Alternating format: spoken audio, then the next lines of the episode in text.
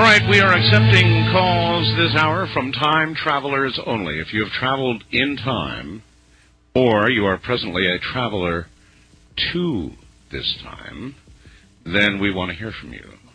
Uh, otherwise, the phone lines are closed, but for that group, they are certainly open.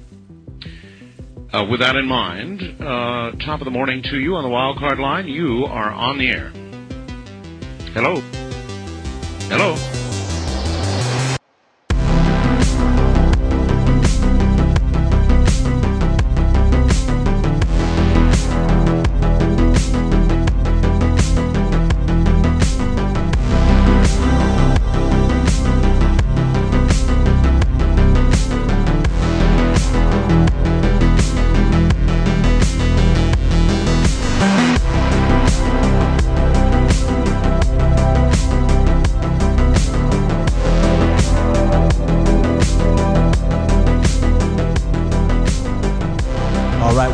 On, everybody? Welcome back to the Infinite Fringe. My name is Billy Ray Valentine. Greetings and blessings to each and every one of you, as usual.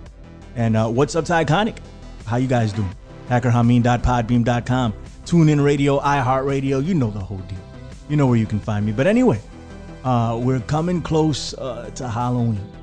A lot of people are really skeptical about Halloween. You know, oh, you're worshiping the devil and doing all this other stuff. No, I, I kind of have fun with it. I, I, I enjoy Halloween very much you know, and uh, we go out and do things. I wonder how the hell it's going to translate uh, today, uh, this day and age with with COVID. But regardless, we're going to go ahead and do this. Like I've been trying to do this for a while. Since I've had the show, I always wanted to do like a Halloween show of sorts, and I've got two lined up at the very least this time. And uh, I've never been able to accomplish it, but I'm very happy that I'm uh, doing it now.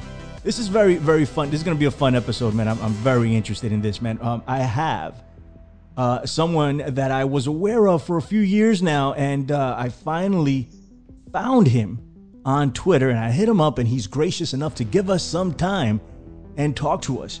Uh, the foremost expert or collector of uh, talking boards in, in, in, possibly the world. I'll let him correct me if I am wrong. Uh, Robert Murch is here with us today. Uh, it, it is it is a pleasure and an honor to have you on, sir. This is going to be incredibly interesting. Uh, how are you? And welcome to your maiden voyage to the Infinite Fringe. Thank you so much for having me. I'm doing great, and uh, I'm sorry it took so long for me to get back to you. I was uh, recovering from a back surgery, but I'm, I'm, super happy to be here. You got back to me in like a day. If that's a long thing, you did you did great. You know, I was very happy uh, how long it. I mean, of of the uh, you know the turnaround time. Typically, sometimes it takes people longer, you know, to do that. So I'm I'm very excited uh, that you hit me up. And let's talk about this, man. Like, I mean, this isn't something that people just fall into one day. Well, maybe you did, but typically, you know, this isn't something that people. Well, let me just co- uh, collect some Ouija boards. Right? There's a lot of superstition uh, uh, uh yes. behind these things. A lot of lore. People won't touch them, and people have had, uh, from what I from what I understand, crazy experiences with these things. You know, and uh, me personally, as I as I told you a little bit uh, before we went on air. You know, I'm Latino, so you know we we we we we're very cautious about these sort of things, right? We see a, Ouija board, we're like, you know what? I'm not touching that thing, and I've never touched one in my life, but I am very interested in knowing about them, and if I could find an, a, a real old one because I like to collect old stuff. I might just, you know, put some money down and and get one at some point. But I'd keep it in a corner somewhere under a freaking box. don't don't go over there is what I would say. But anyway, how did you get involved in something like this? Yeah, I, well, for you know, it's funny. Uh, I moved uh, to Denver from Boston about four years ago, and uh, I have a Ouija museum in the basement. You know, where I can kind of display my collection, and then you can see the wall behind me. This is my office, so it makes great backdrops. But uh, it, living in uh, Denver, there are a lot of people from Mexico who work, and, and they were, you know, we had a whole crew that were fixing up the house and doing stuff, and they were predominantly Mexican. And the minute they realized they were making shelves and lighting for, you know, La Ouija, oh no, there was half the crew was gone. Literally, like, nope, nope, we're done. So it, I, so I, that was my first experience in, in, in how, learning. How long though, ago? How long ago was that? If you don't mind me asking that was just four years ago. Oh man, okay. So, yeah, they uh, they were just like, sorry, you know, nope. And so they had, you know, half the crew was fine with it because they're like, we don't care. The other half was just like, nope, don't, don't even want to be near it. Like, nope. And uh, the house is pretty well covered, just like the walls are. So, you know, I can understand, but, you know, uh, it, it's interesting. Different cultures see the Ouija board differently. And uh, Americans, you know, or Western tend to be, they like to play with spirits, right? I mean, that's the idea with the Ouija board. You know, you sit down and you play. But if you talk to people like Latino, um, they don't believe in t- playing with the spirits. Right, like right. they believe in the spirits, but you're not supposed to like play with them. Yeah. And and that becomes an interesting, an interesting thing for sure. I, I wanna I wanna walk down that road with you just a little bit, man. Right, but uh, maybe before you know the thing is, I, I might we may go down several avenues and then I'll forget to come back. I do this all the time. But but you brought it up now, so so we'll talk, and, and then I'll I'll try to circle back with my other ideas. But playing with spirits, that's a very interesting phrase, right? And and it's a no brainer for me. I ain't playing with no spirits, right? it's not happening. Out of the question, right? I, I don't think it's something to be played with. You know, and what mm-hmm. what's the attitude? I mean, you're the expert on this. So, America, in your opinion, has a playing with spirits attitude? Go ahead. Yeah, I, I think so. Talking boards, if we look at like 1886, is when they leak out of the spiritualist movement and become like, you know, something everyone might play with, just got a little more popular. Yeah. And then Ouija itself is interesting because it's, it, they decided we're not going to market it as something that talks to spirits because then it's a very small part of the population, right? Right, if right. we want to get this in everyone's house, we have to make it kind of interesting to everyone. So they were really smart. They said, "Hey, uh, we're going to make the Ouija board that it gets its name, which is its own story. But once it gets its brand, they need to make sure that this is the ultimate board. And the way to do that is to say." We don't claim to know how or why this works, but with your patience, it will exceed your greatest expectations. And they'd say, okay, ask Ouija a question. Ouija, does Bobby like me? Okay. Or you could say, Grandma, are you there? And so they basically let you decide how what you wanted to do with it. So the Ouija board proper that we think are all talking boards, um, they have never been marketed as games to talk to spirits. It's just been a game. Yeah.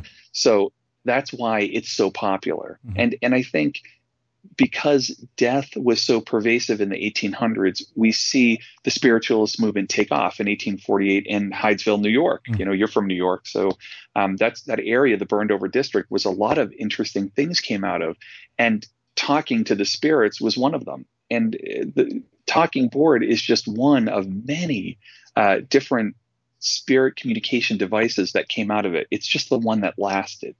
And, and because the people who made Ouija marketed it to everybody, it's the most popular and it has remained because it, every generation kind of rediscovers it. And, you know, it's in movies and TV Right, shows, right, and. I've worked on them, and, and that's half the fun. Right, right. Right. Now, what what's the the the rationale behind it? Right, like how does this thing work? Because uh, you know, it, it's a, a bunch of letters, and and they're arranged in a particular fashion, and uh, then there is the I don't know what what to call it the the piece Planchette. Right, the piece the piece that you use to move around, or that it moves you. I, I don't know, but but where did this come from? You seem to know a, a bit of the history behind it. If you don't mind, I, I I would like you to just give us a little bit of background of where this thing just came from. Sure. So, um, you know, spiritualists in 1848 uh, in Hydesville, New York, the Fox sisters, they hear knocking in their house and they decide to try to talk to it because they can't understand where it's coming from. And they say that they receive intelligent answers back. So they start saying, like, okay, one knock for yes and two knocks for no. They'd ask questions.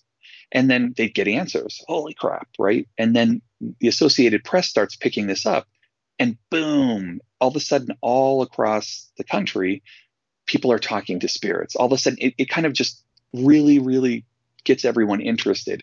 And really quickly they almost have a talking board.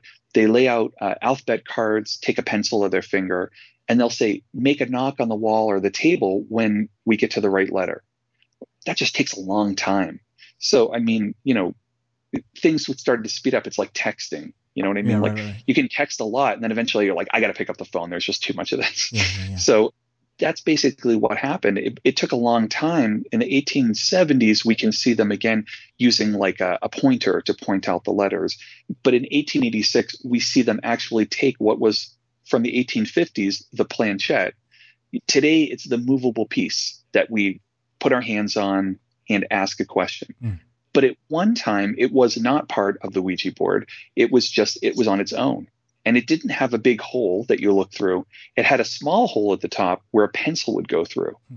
And then the other two ends of the heart shaped device, it would have these little caster wheels. And you'd lay your hand on it and you'd ask a question, and the spirit would write out the answer with your hand on it. And again, people started going, okay, it's really hard to read handwriting that's written by your hand. So they would, you know, flip over the pencil or, um, you know, use the pointer end to it, put layout cards, and start letting the planchette point to it. And in 1886, we see the, the real marrying of the two. Suddenly, the, the planchette becomes part of the Ouija board, and history's made. That, that combination seemed to be magic. Incredible, incredible stuff. You know, um, so I mean, the listeners won't be able to see this, but possibly people on Ickonic, if I end up putting it up there, will be able to see this and and they see what you have behind you. It, it freaking looks dope. It, it, it looks fantastic, man. Like, um, you know, I wish I had something like that. To be honest with you, it's very very cool. Um, Thank you. But I mean, what what do people say? Like they come to your house. And you know, and they see all these things. Like you, you know, there's a superstition behind it, even in in the states. I mean, I guess all over the world, right? You know, um, mm-hmm. and uh, people yeah. people come in and look at this, or do they call you a Satanist? What what what do they say? Um, I think there, you know, I, I have over a thousand boards and I collect wow. lots of stuff, you know, things that are uh, everything that's connected to the Ouija board. So sheet music and articles and photographs and everything, because I really want to be able to track it. I don't want to lose this point. This is the only reason I'm, I'm interrupting you. My apologies. How, how, do, no. how does sheet music connect to a, a Ouija board? Because it made it into music. There were a couple of songs in the 1920s like Ouija Ouija Tell Me Do right. and Ouija Mine and 1901 There's a Charm About the Old Love Still. So we we see it leak into pop culture. And what's interesting about the Ouija board is it's really everywhere. It's in every TV show, it's in every movie. It's just part of us. We don't see it as much because it's always there. But if you really pay attention, suddenly you start going, "Oh wow, look at that. Right. Look at that." So I'm an extreme case, right? Like there are lots of collectors, right. and I'm the head of the Talking Board Historical Society. You can see it on my shirt. And uh, there's we actually created a, a historical society That's for for Ouija boards, and, and and it just helps you know save the history. And one of the things we did was you know there was a woman involved um, in naming the Ouija board and helping get it patented. No one knew that she just had been written out of history, and we were able to really dig in and, and find that. So we put in gravestones and we put in plaques that uh, tell people the history of that spot. And it's just a lot of fun. We do it all over the country. So music is one way I can see how um, people are looking at the Ouija board. It's become so popular. It's now a song, you know, and, and that really helps me. So um, as a historian, I'm always trying to find how you view the Ouija board in the time it happens because we look at it like you said people might look at me like a satanist because yeah. today people have this really big fear. And you know I, have been at many conventions and we set up all the boards and people will literally walk as far away as they can as you know right, right, right. Uh, other people come right over and it, it, it's a, it's a fun thing because every kid knows what to do right? They, they walk right over and a little kid they put their hands right on it and, and I start asking questions. It's so part of our pop culture. And and what's cool about the Ouija board is today it's people's like first on purpose experience with the paranormal. Right. Like before that, they might have heard something or see something or experience something. But this is the first time they're reaching out. And and, and those first time experiences, they really make a huge impact. You know, we all remember our first, no matter what they are, first kiss, first time you drove, right. you know, it doesn't matter. And um, and usually they don't go well. The first time you do something is not like the best you've ever been. It, it takes practice. Right, and, right, right. Uh, same with the Ouija board. Man, and um, like I said, uh, while I am, you know, cautious and, and I wouldn't I wouldn't exactly mess with something like this, right? I, I would own one for sure. So I, would be one of the guys that comes over to the table, you know, and hey, what's going on? You want to try this? No, but what's going on? Tell me about it, you know. Um, and uh, pretty much is what we're doing here. I'm very, I'm fascinated by it. I've always been like you. You talk about pop culture, right? It's all over. You're absolutely right. So I, I've seen it in movies. I've seen it in commercials. You've seen it. It's a game, right? Now it's a game, and and and people say that it's a way to get. Uh, uh Satan into your home. I don't necessarily believe that, but still, like it's a, it's a, you know, like literally you can find it in the game section next to Monopoly now, right? And and that's part of the marketing that you spoke about earlier, you know, with this thing. But um, let's talk about your experience with it. You know, now sure. you're you're you're the man here. You have, but I don't I don't think anybody rivals you in this. Like maybe not even close, right? At least not in the known spectrum of things. Um, yeah, I, I, you know, so I'll tell you how it started. I, uh, I went to University of New Hampshire. I, am from New England, so you know, uh, close to New York. And uh, are you a Red Sox I, fan? I when they win, okay, but that doesn't that, happen a whole lot. That, so, that's a good know. answer. I'll, I'll take that. Go ahead. I, I, also used to be a Patriots fan, but not now that Brady's gone. There's No so, Abandon I, ship. let's go. Let's go out. Exactly. Go well, ahead, he did. So yeah, right. you know, um, but uh, so basically, we'll, we'll, go back a little further. Um, I I was born and raised an Orthodox Jew, and I don't look like that today. Shaved head, tattoos, earrings, whatever. I you know don't look like it, but right. I was raised that way. And when you're raised Orthodox, one of the cool things is is that all the scary stuff isn't scary in the Bible because it's just baked in. So the supernatural, the paranormal, it's all real. You right. just believe it. And and and then it's not scary. It's more fascinating. You know, if you get if you're exposed at a very young age. And uh, I was. And my grandmother loved sci-fi and she loved uh, you know, not horror, but you know, the paranormal. And right. uh, she would always let me do the things my mother would say you can't do, right? Like she, I'd be grounded. She'd say, "Your mother's gone. You're grounded when she comes back." And oh, creature double features on. Your mother doesn't want you to watch it. We're watching it. And uh, one day, when I was 13 years old in 1986, she uh, snuck me into a movie called Witchboard. Hmm. And and that movie, Witchboard, changed my life because it was the first movie uh, that I know of that the Ouija board was the main character, and everything revolved around the board. And I I couldn't understand at 13, but I was you know evolved enough to understand this that people were really afraid of plastic and cardboard like these this was like holy crap like people are terrified of this right and i thought wow why is that and so it, that kind of got my interest. And then um, I went to UNH. I, I, was in a quad. I had uh, three other roommates, and they wanted to rush for fraternity. And I, I knew that if I did that with them, I'd never graduate. Be a bad call for me. so I, I decided I, I, wouldn't, but um, you know they would, and I'd have a place to go and have parties and have fun. But I'd also could go home and study.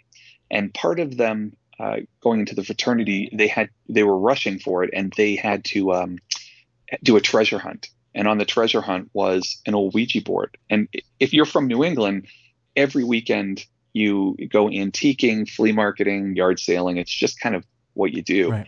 And uh, I knew I had seen a bunch, so I went home, picked up a bunch, uh, and when they gave them back, there were ten, and they were all different. And I thought, isn't there only one Ouija board? Hmm. So it started me researching. So I went to a place I often joke around that your listeners might remember, and it definitely it eats me and ages me. But I went to a place called a library, which was like Wikipedia in a building. You're hilarious. So, um, and every single encyclopedia said that the Ouija board came from a different place. And I thought, how can everyone know what the Ouija board is? Everyone have an experience, but we don't know where it comes from. Hmm. And, and that set me off on a 20 something year journey of discovering where it came from, who is behind it, what, what happened and why and who.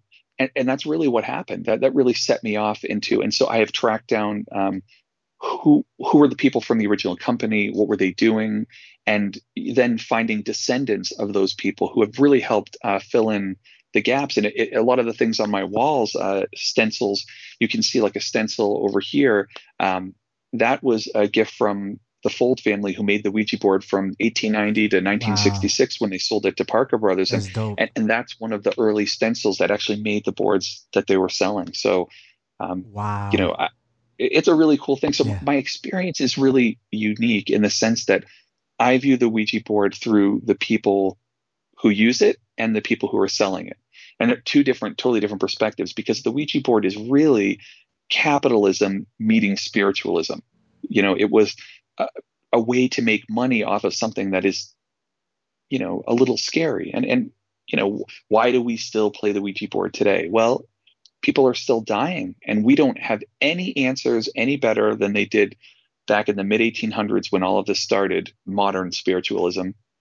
We don't know what happens when you die. You know, so the real question isn't can you use the Ouija board to talk to the dead? The real question is can you talk to the dead? Right. Because if the answer is yes, the Ouija board's easy, right? Of course it works. But we, we just don't know. You know, are you talking to your subconscious? You know, ideomotor response. Uh, scientists believe that when you sit at the Ouija board and you place your fingertips on the planchette and you ask a question and it starts to move, what's really happening is something called ideomotor response. And that's the small movements in your hands and the fact that your subconscious wants the board to work, it actually takes those small movements and starts to push them unbeknownst to you. So it's like your brain is fooling you. So it's pushing it. And that's where the answers are coming from. They're coming from you because you want it to work. That's what scientists believe.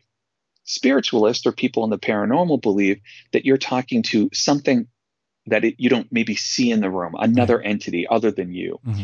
And psychics sometimes believe that there's a form of um, you know telepathy that's going on that you're reading each other's minds. So what scientists do know is that when you use the ouija board something very similar happens when you pray. Your brain changes because it focuses on what's happening.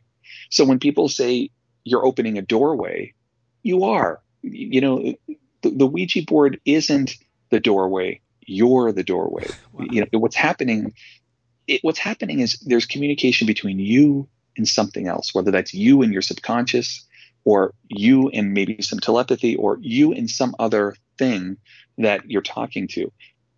The Ouija board is the telephone. What makes the Ouija board unique, different than any paranormal equipment that people use to try to talk to the dead, is we give it power if you get an EVP on a recorder that someone says, "Is anyone there?" and then you go back and listen, and it says like, "Die, die, I'm going to kill you," people think it's cool. They don't take their recorder and throw it out the window and say, "I'll never have another recorder in my house again." Mm-hmm. When that happens with the Ouija board, we say, "Get the Ouija board out of the house," as if it's the thing that's caused the problem. Yeah. It's just the telephone, and I think people forget that. But that's where things go wrong because they give the Ouija board power that it shouldn't necessarily have, right. and that's where things can go a little scary. I mean, but it, it is a very, a very odd looking telephone, right? There, there, there is a there's a mystique around it just by looking at it. You know, you you yes. you're attracted to it just by the way it looks. Like most telephones, even back in the day, it was what it was. You know, like it's a telephone. You know, but this thing yeah. is like, I don't know. There, there's something mystical about it.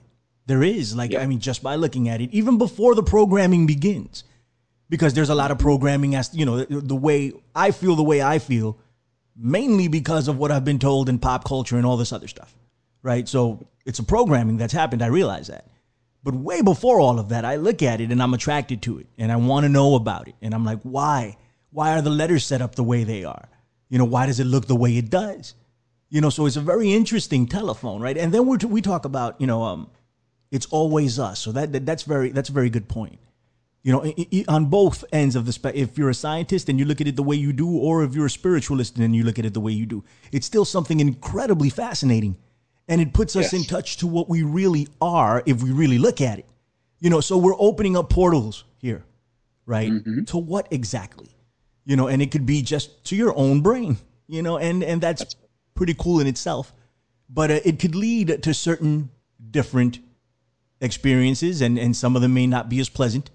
Some of them might be, right? Now, you yourself, I mean, I, I want to talk about uh, different cases at some point uh, that you're familiar with, but but sure. you yourself, you've been around this for all your life probably, and you never really had a thing with it. You thought it was a, a piece of plastic or whatever. And I'm sure you treasure the older ones, of course, right? Because there's something behind it, right? And and that's pretty cool. Um, but um, oh, go ahead. What's up?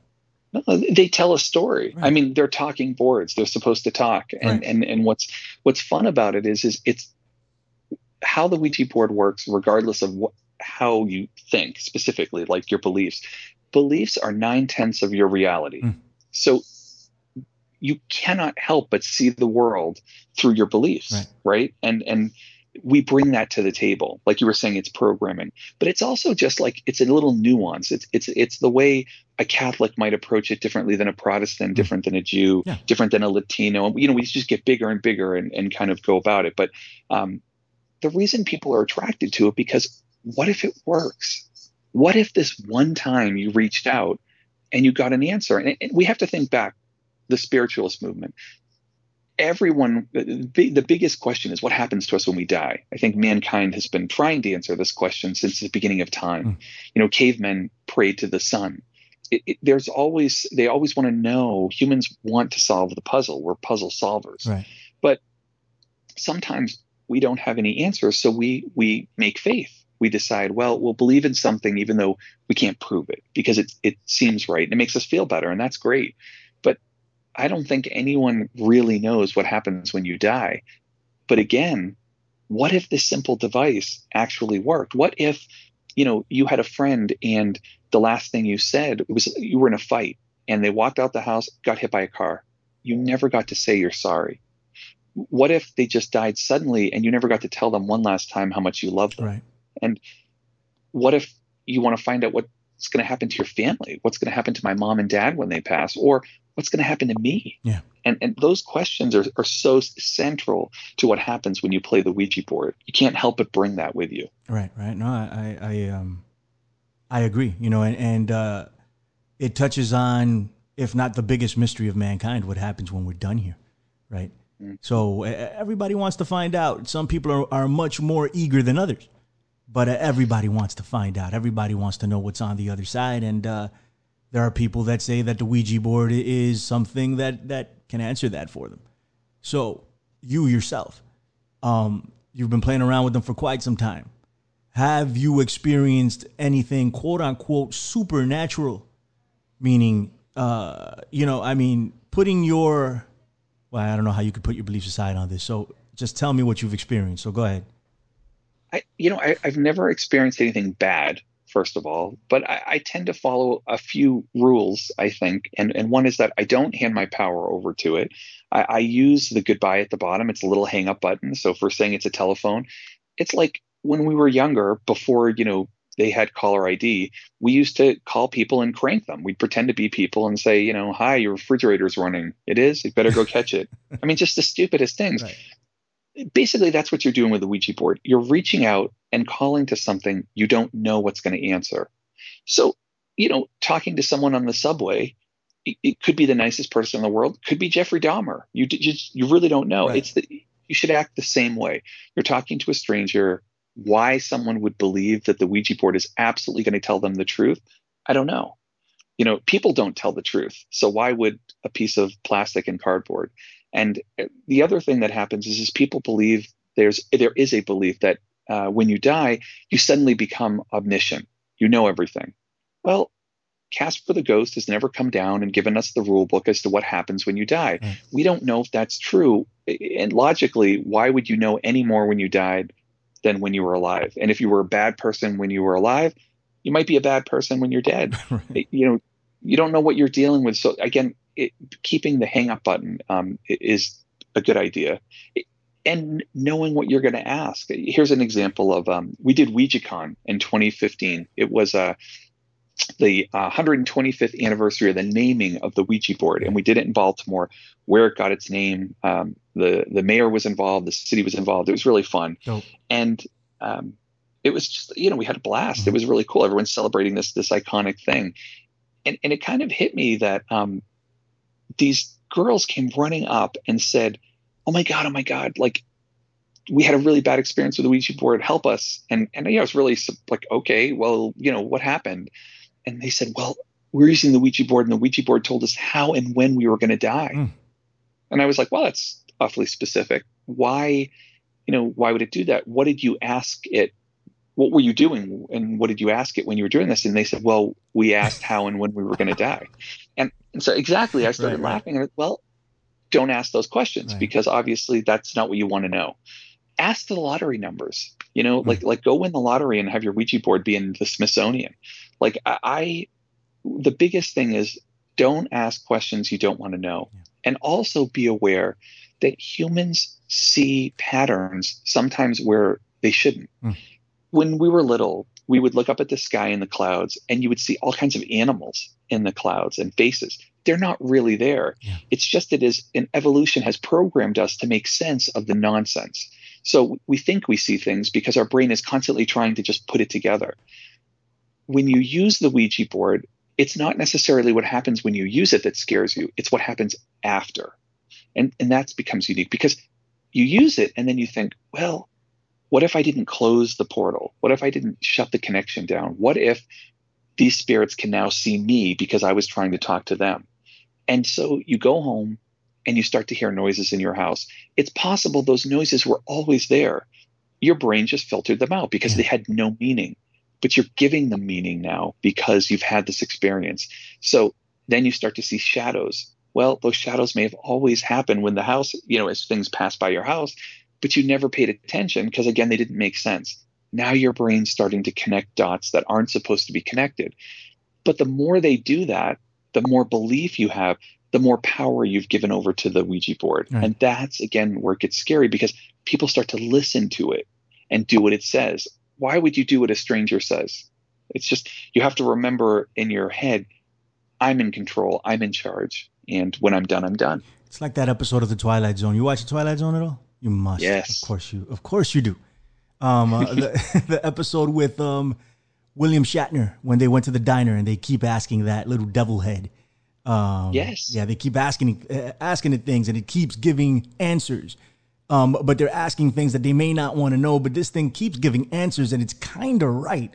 It's not spot on, but it's kind of right, and they get addicted to it, right? And uh, you know which one I'm talking about, right?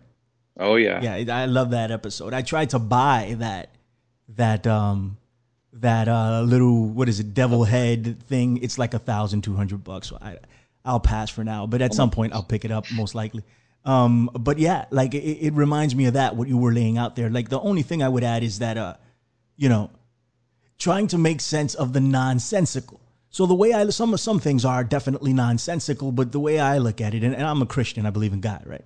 You know, mm-hmm. um, may it may not necessarily be nonsensical, but trying to make sense out of what you're not supposed to know is uh, mm-hmm is something else, right? So uh, you're trying to figure it out, and it's not meant for you to figure out. Then again, um, once you do something like this, it makes you hypersensitive to everything, which was what you laid out earlier, and you start seeing things and feeling things, and they may not be there. So I get, I get that whole uh, part of it. So you haven't experienced anything bad, but you have experienced things. Have you, in your in your opinion, uh, yeah, I had a connection recently, with the other side? Yeah, and so having nothing to do with the Ouija board, other than it's going to be my grandmother who who kind of introduced me to it. Right. Um, twice I've almost died, and twice my grandmother, after she's dead, has appeared to save me. God it's really you, strange. Wow. So I'll, I'll, tell you this this this weird story. Back in 2004, um, my husband and I were one of the first same sex couples married in the country. So we're coming off this big, you know, epic thing, and um, I had a small tumor in my jaw uh, that they wanted to take out, and I whatever. So I went in. It was supposed to be real simple surgery, and uh, end up getting an infection, mm-hmm. a really bad one, and um, I'm really sick. It goes into sepsis. I'm in the hospital. They're talking about putting me in a medically induced coma, and I'm thinking, oh my god, okay, this is it. And um, they warn me, okay, you're really sick. You need to tell us if you start to see anything. Like, what are you talking about? This? Well, if you start to see someone who you know is dead, we want to know. Mm. And we're not saying that you're seeing it, but we know that when people are very sick, they do tend to have these things. That tells us you're not going in the right direction. Right. So, you know, keep talking to us. Yeah, no sooner they leave the room, I kind of go to sleep. And when I wake up, in comes my grandmother who died four years ago mm. with her walker. And it, what's weird is I knew she was dead. It wasn't like in my dream I was thinking, oh, she's, she's alive. Like she's alive, the world right? is alive. Mm-hmm. It was like, no, she's dead. And we talked, and then she told me, like, you know, you, you need to wake up because um, the the antibiotic, the medicine they're giving you, isn't the right one. And I'm like, how does she know? Like my grandmother was smart, but she wasn't into medicine. um, so she grabbed my arm, my left arm, and she, you know, yelled at me, "Wake up!" And I, I woke up, and uh, I told the doctors what happened. Sure enough, she was completely right. There was the wrong antibiotic. I was getting much sicker. They changed it, figured out what I had, and I got better. Wow. So that was, you know, kind of a cool story. But flash forward to 2020, um, I had a really big back surgery. I was 11 hour surgery on uh, February 6th. And it didn't go very well, lots of complications. Um, then I ended up with a really bad infection, went into sepsis. This is all as COVID is starting. Right. Like I don't really know about it. I'm super drugged up in the hospital and I, I, I see it, but I don't really know what's happening. And um, sure enough, I, am in the hospital and my grandmother, uh, like here, like before, what happens is I, I have the surgery, I come home, I start to get sick. And um, they're watching it. They're like, well, you know, it's big surgery. You know, it's not going to be easy. So I'm, I go to sleep. It's on my birthday, February 20th, and my family wants to have a party. I don't want to have a party. I'm super, I don't feel good. I leave. I just go upstairs and crawl upstairs and go to bed. And um, in, in my dream, my grandmother comes back, and I'm thinking, oh shit, this can't be good because the last time I saw her was like not a great thing. And, and she told me like really angry, like you need to wake up right now. You're really sick and you need to like go to the hospital. And I'm like, Grandma, I'm so tired. I just want to sleep. And she's like, No. She grabs my arm, yells at me, wake up. I wake up. I, I tell my husband, he takes my temperature. I have 105.9 fever, wow. which I didn't even know was possible, right? right. Like I, I, was like, this is broken. This can't be real. but it was. We, we tried a couple of thermometers. Uh, it was, and it called the 911. They show up, and it, the doctor said if if I hadn't woken up when I did, I just wouldn't have. Wow. So, um, Man, so twice insanity. she has, yeah. So twice she's come in. So again, uh, the logic, you know, part of my brain says, it, my brain created this, you know, the memory of my grandmother, and because I I would listen to her, so I would trust it. So I, I'm not opposed to my brain having created this situation so that I would not die. At the same time, I'm just as open to the fact that that could be my grandmother who came back and to wake me up. I, I just don't know. Man, I would uh I would err on the side of uh somebody has your back, bro. Right? yeah. Somebody's looking out. One time, one time you can make that argument, but twice, I don't I know. know. I don't know. So somebody has your back, and uh, grandma's looking down on you favorably. Maybe God also. You know I, what I mean? So Fantastic. Yes. Uh, g- congratulations on that, and God bless you, man. I'm glad. I'm glad that you're here talking to me right now. You know, instead yeah, of me too. I bet you are, bro. But you know, um, yeah, man. Like, uh, that's a crazy story. Like, I've, I've, uh, I've. Do you think that your experiences with and, and uh, aside from this, aside from this question, I want you to tell me where that name came from, the Ouija name itself. Like, what does it mean? But anyway, um, do you think that your experiences with the Ouija might uh, might have been the catalyst to, to something like this with your grandmother or not? I think when you're open to experiences, you experience them. In, in, other words, an atheist never experiences a miracle because they don't believe in God. Right. So nothing miraculous can happen. It just it was fate or coincidence or whatever chance. Yeah.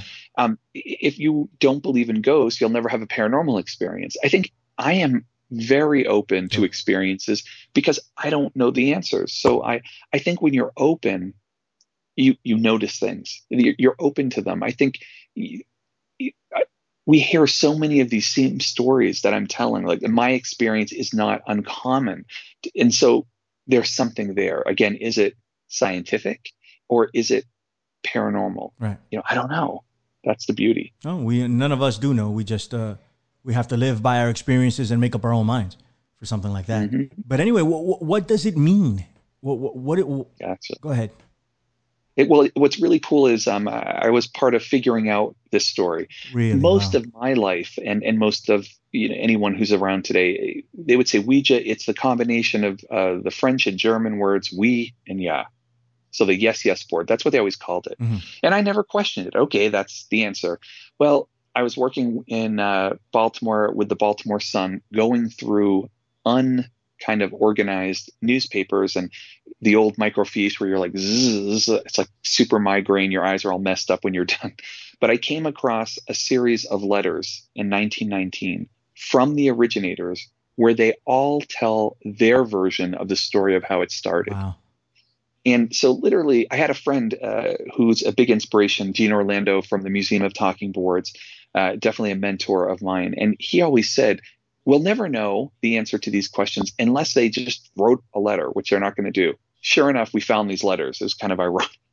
And, um, and it's in their voice. So, what we find out is that Charles Kennard says what happens, and Charles Kennard is the man who would claim to create the board that would become Ouija.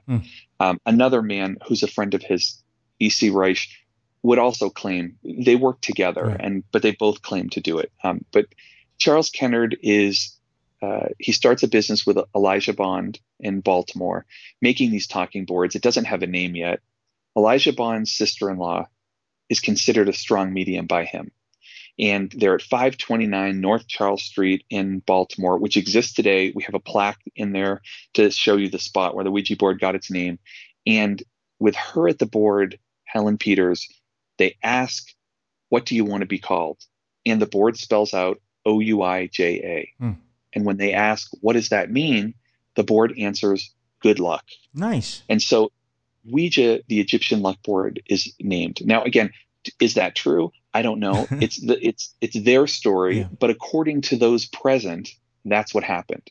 So they believed that's what happened, and um, Helen immediately took off this locket that she was wearing, and in the description there was a, a woman on the locket, and it said Ouija over it. Well, what's interesting is is the word didn't exist at the time. So we're not really sure. What we think this might be is H- Helen's mother-in-law was a big medium in in the UK, and she followed a practice of a belief of the spirit guide called Weena, Mm. O U I N A. It's just so close Right. that we wonder if there's a connection there. We don't know. But Helen Peters names the board. And then Elijah Bond realizes everyone's going to make these. So we have to stop that, right? We have to figure out. So they want a patent. And the patent office says, look, I, we're not going to give you a patent on this. You put your fingers on it, you ask a question, and it answers. Right. You're going to have to prove this to us. So Elijah Bond and Helen Peters make their way to Washington, D.C., and they show the board to every clerk. And this is this is verified by um, the family stories and what's in the patent file at the National Archives that I found. Um, and so they show each one. Each one is like, I don't know, I don't want to put my name on this. So it goes all the way to the chief clerk of the patent office, who, according to the family, is super annoyed. They're like, ugh. And, and, and I talked to the grandson of Helen Peters, who told me these stories, which match the stories they told at the time. So it's really cool. And he's like, look, you know, these people are supposed to take care of it. Why am I being called in here? He walks in and is annoyed and says, look, I don't know you and you don't know me. But if that contraption can spell out my name, you've got your patent. And again, with Helen Peters at the board, letter by letter, it spells out his name. And a, ve- a very visibly shaken patent officer said, You've got your patent, and couldn't get out of the room fast enough. and that's how it got its story. So, so that we now know Helen Peters, this woman was an important, a woman was a very important part of the birth of the Ouija board. Its name, it existed four years before, but it didn't have its name. So, um, she helped name it and get it patented, which were two really important things. That's a fantastic story.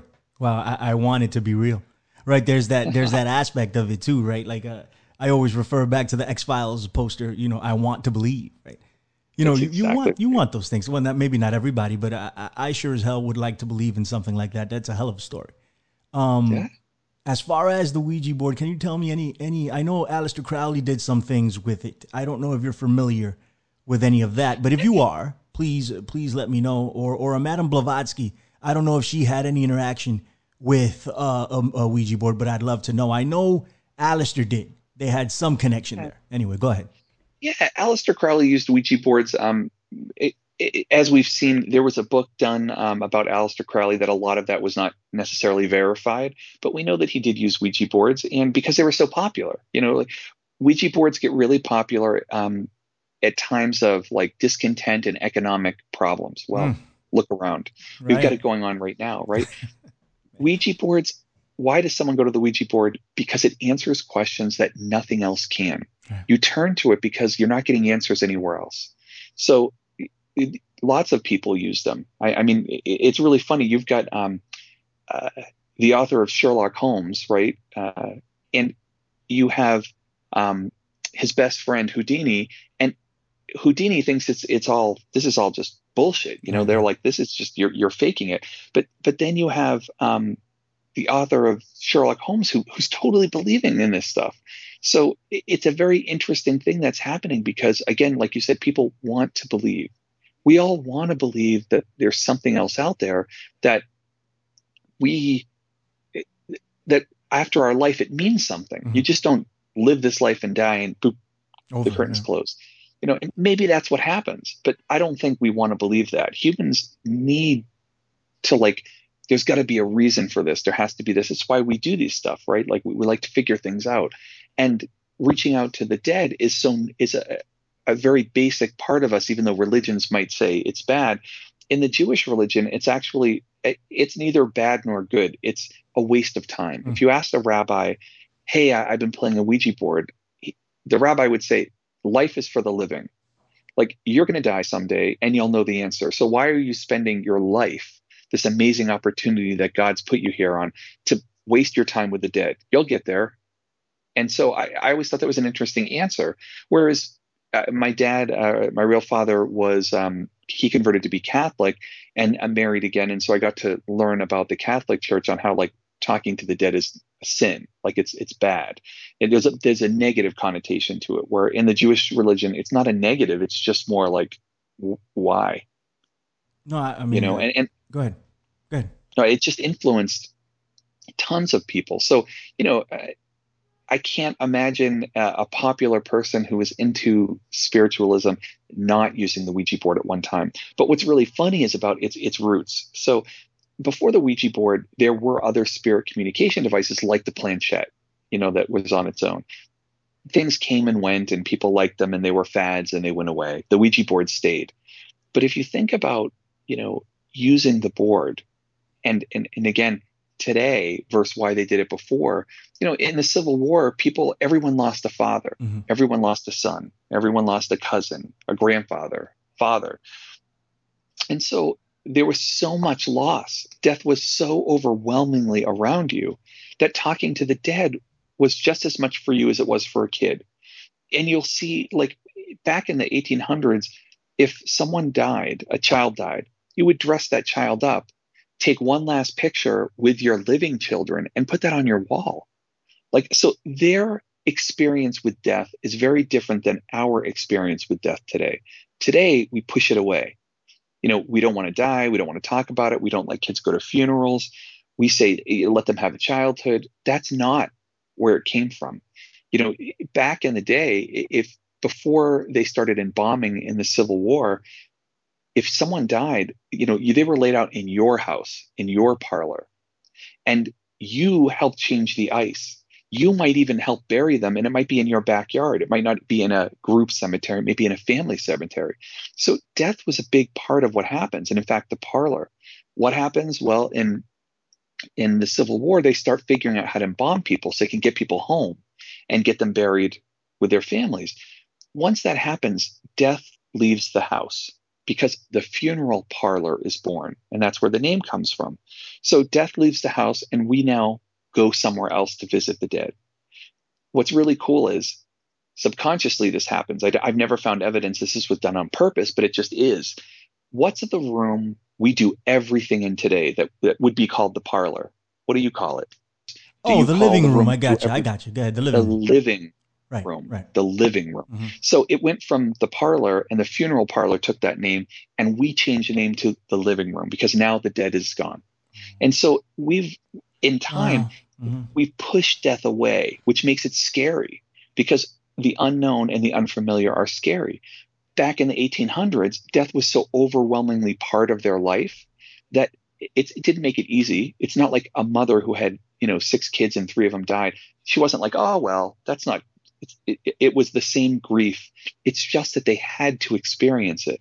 So they did. Whereas we pushed that experience away.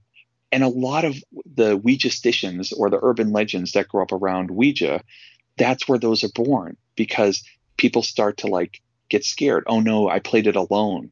Is that a rule? Did I break a rule? Did I not put the planchette back? Did I not sign off? Like all of those things come from this time when death was a big deal. And the first boxes of Ouija boards showed a whole family, little kids playing it as well. It, the Ouija board always gets people upset when it's sold in toy stores. You always hear that. How could this be in a toy right. store? Ouija boards have been sold continuously in the toy store since 1890. Right. Always been a toy. It's just that our view now, and again, it's not that people didn't think they were bad in the 1800s. They did, but they still did it. You know what I mean? Yeah, yeah, like yeah, today it has a slightly sinister view. People weren't thinking you were talking to demons or the devil himself. You know i mean you might have heard one or two or three stories but they weren't it wasn't the overwhelming feeling. In time and we can see it through movies and um, we can see the ouija board being depicted as darker and darker and darker. And, and by the time 1973 comes in the exorcist we see something really unique happen. And and it's basically it's like the straw that breaks the camel's back. The pendulum was swinging this way to the Ouija board being a darker thing. And, and in the movie, they don't even spend a lot of time on it. It's a very short scene. Know, the mother goes downstairs. She sees a little girl, her daughter, playing the Ouija board. Oh, where'd you get it? I found it in the basement.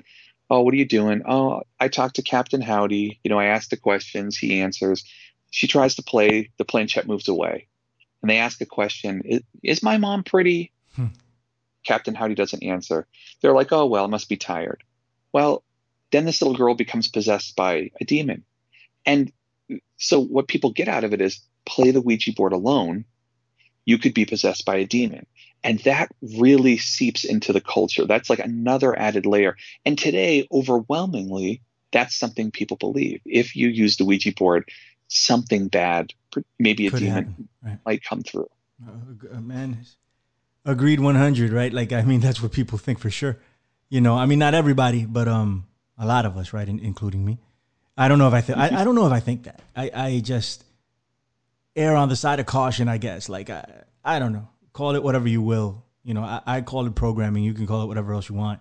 It's still the same thing. You know, like, because I, Yeah. I've never had any experiences with it. So, you know, it's just me drawing on whatever I was told in the past. Regardless, I, I am incredibly interested uh, by it. I want to ask you one more thing before we get up out of here.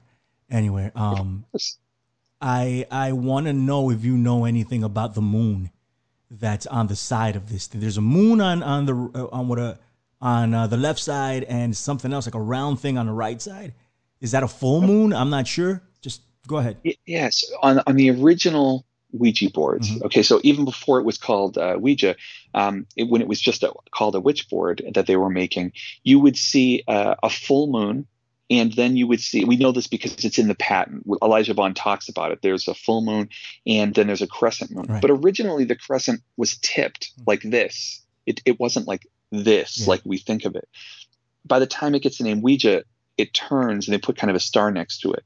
And so um, that would change. Uh, William Fuld, who takes the, over the company um, in 1901 and just runs it under his own name, he would change that so it, eventually, and it would become a sun and a moon. So you know more towards that yin and yang thing. Right. But originally, talking boards would have things that you would think of at night, like they say goodbye. But originally, the, the earlier talking boards would say things like good eve and good night.